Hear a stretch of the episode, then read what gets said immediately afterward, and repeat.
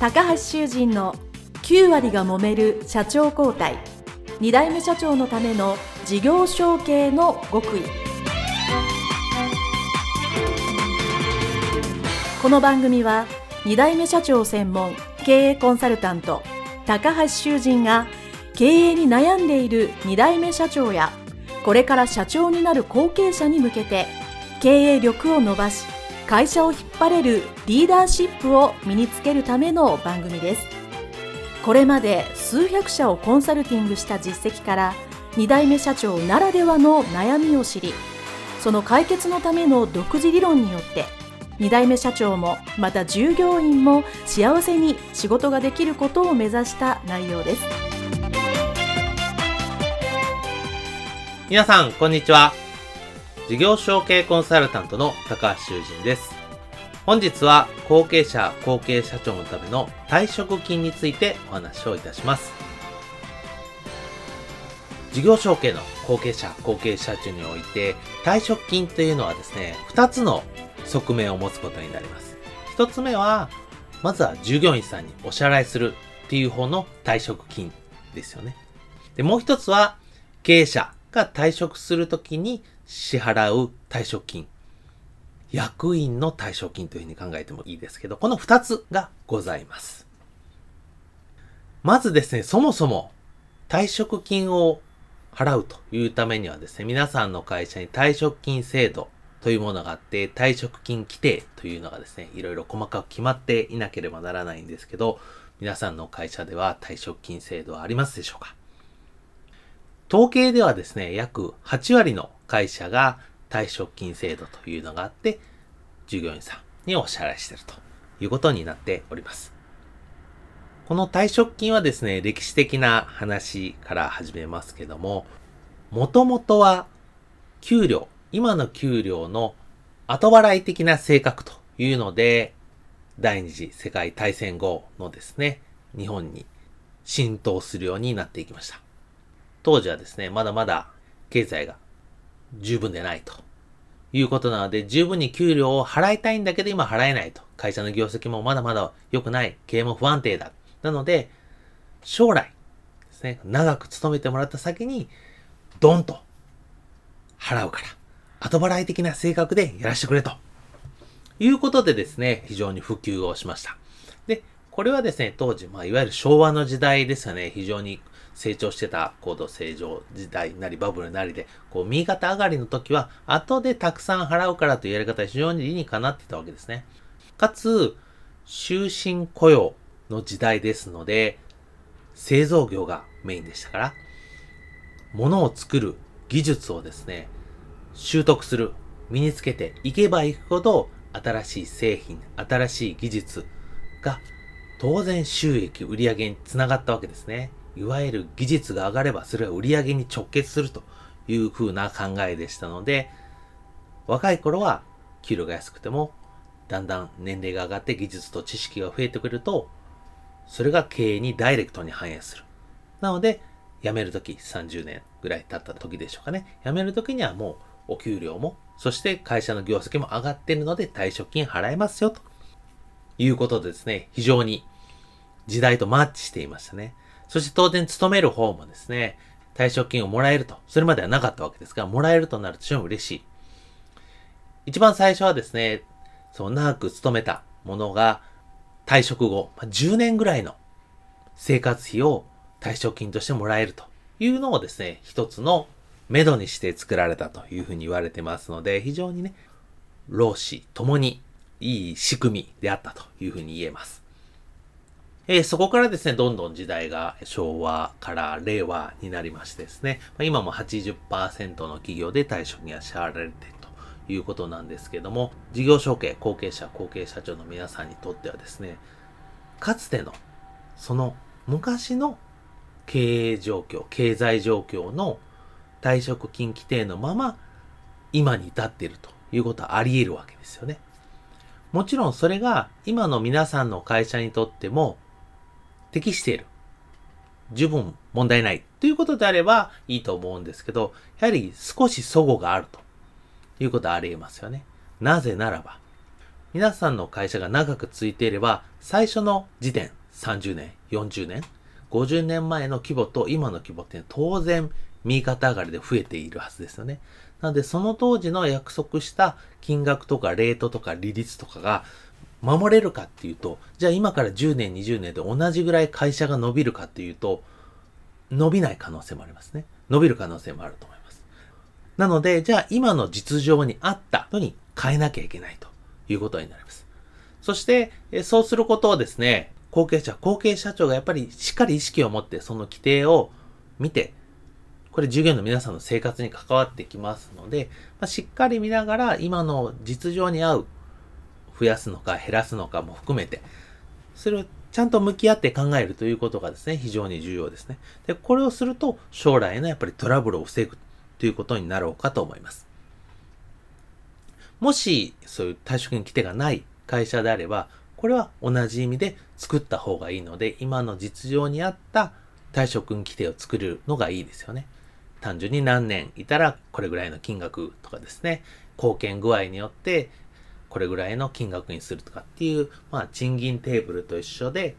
退職金の支払い金額の表みたいなのがね、ネットにもありますから参考にしていただければいいかと思います。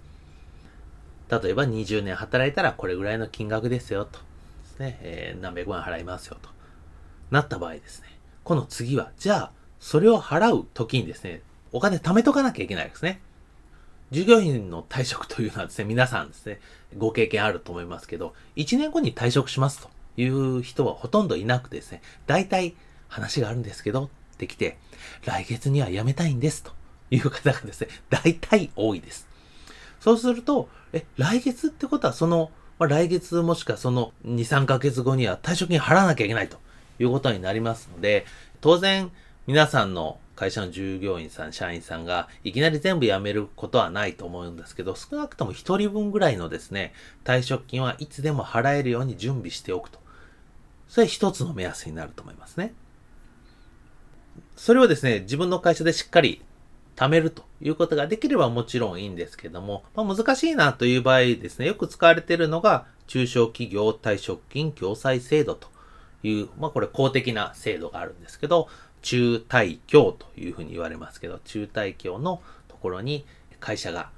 従業員さん1人、まあ5000円とか1万円とか金額を決めて掛け金を納付していたら、その従業員さんが辞めた時にその中退協の事務局から退職金として今まで払った分ですね、退職金として払ってもらえるという制度もあるので、まあこれはあの経費になりますから、使ってる会社さん多いと思うんですね。ただですね、この中退協中小企業退職金共済制度にも、まあ、メリット、デメリットっていうのがあって、まあ、メリットは先ほど言ったように経費になったりですね、まあ、そういう退職金の手続きを社内でやると結構めんどくさいとか大変なんですけど、それを全部中退協の準備局さんがやってもらえるということはですね、で確実に払ってもらえると。で、デメリットはですね、これ確実に従業員さん払われるというのがですね、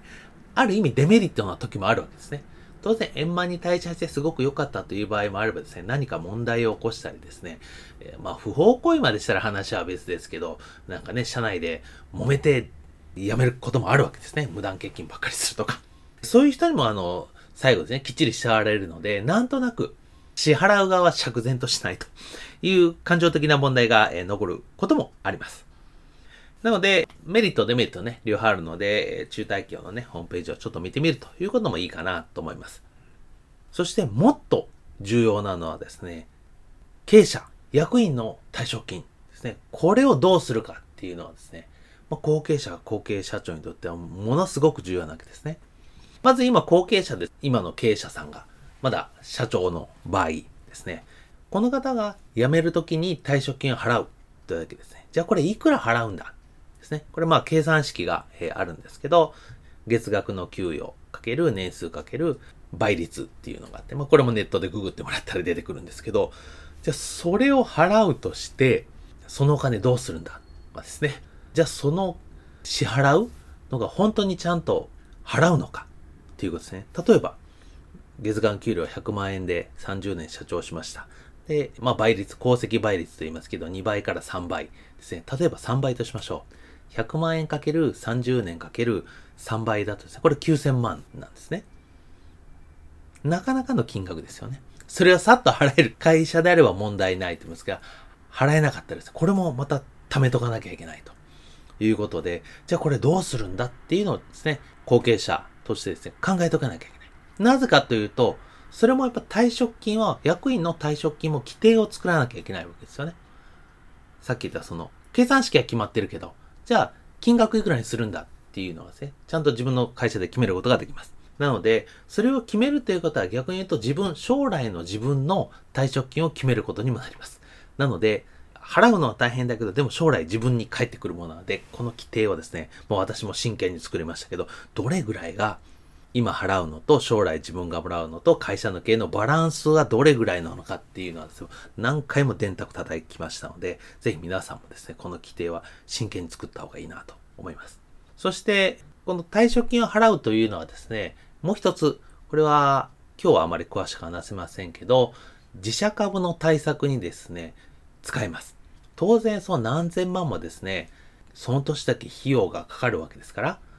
赤字になります。で、赤字はもちろん良くないんですけど、退職金で赤字になるというのは金融機関さんも承知してもらえるので、その赤字になったことによって、自社株の価格が下がることができます。なので、それも紐付けて総合的に考えて実行しなければならない。ということで、実はいろんなところにつながってるんですね。株価はやっぱり高いですからね、それをどうやって、このポッドキャストでも言ってますけども、現社長から後継者にどうやって株を100%移すか。というのがですね、非常に重要な内容になっているので、できるだけ安く移したい。その時にこの退職金を使って株価を下げるという方法は一つやれますよね。そして、またはですね、その金額、実際払う時の金額はどうやって貯めておくのか。そういうこう、キャッシュ、キャッシュフローもしっかり考えるということがですね、とても重要になってきます。なので、この退職金というのは従業員さんにお支払いする退職金という側面と、経営者、そして将来の自分に払う退職金、プラス自社株というのがですね、繋がっているという大きな2つに繋がっているので、ぜひ一度、ご自身の会社の退職金制度、退職金規定をよくよく読んでいただいて、今の実情に合うのか、そして将来にこれがどうやったらより良くなれるのか、っていうのをですね、考えていただければなと思います。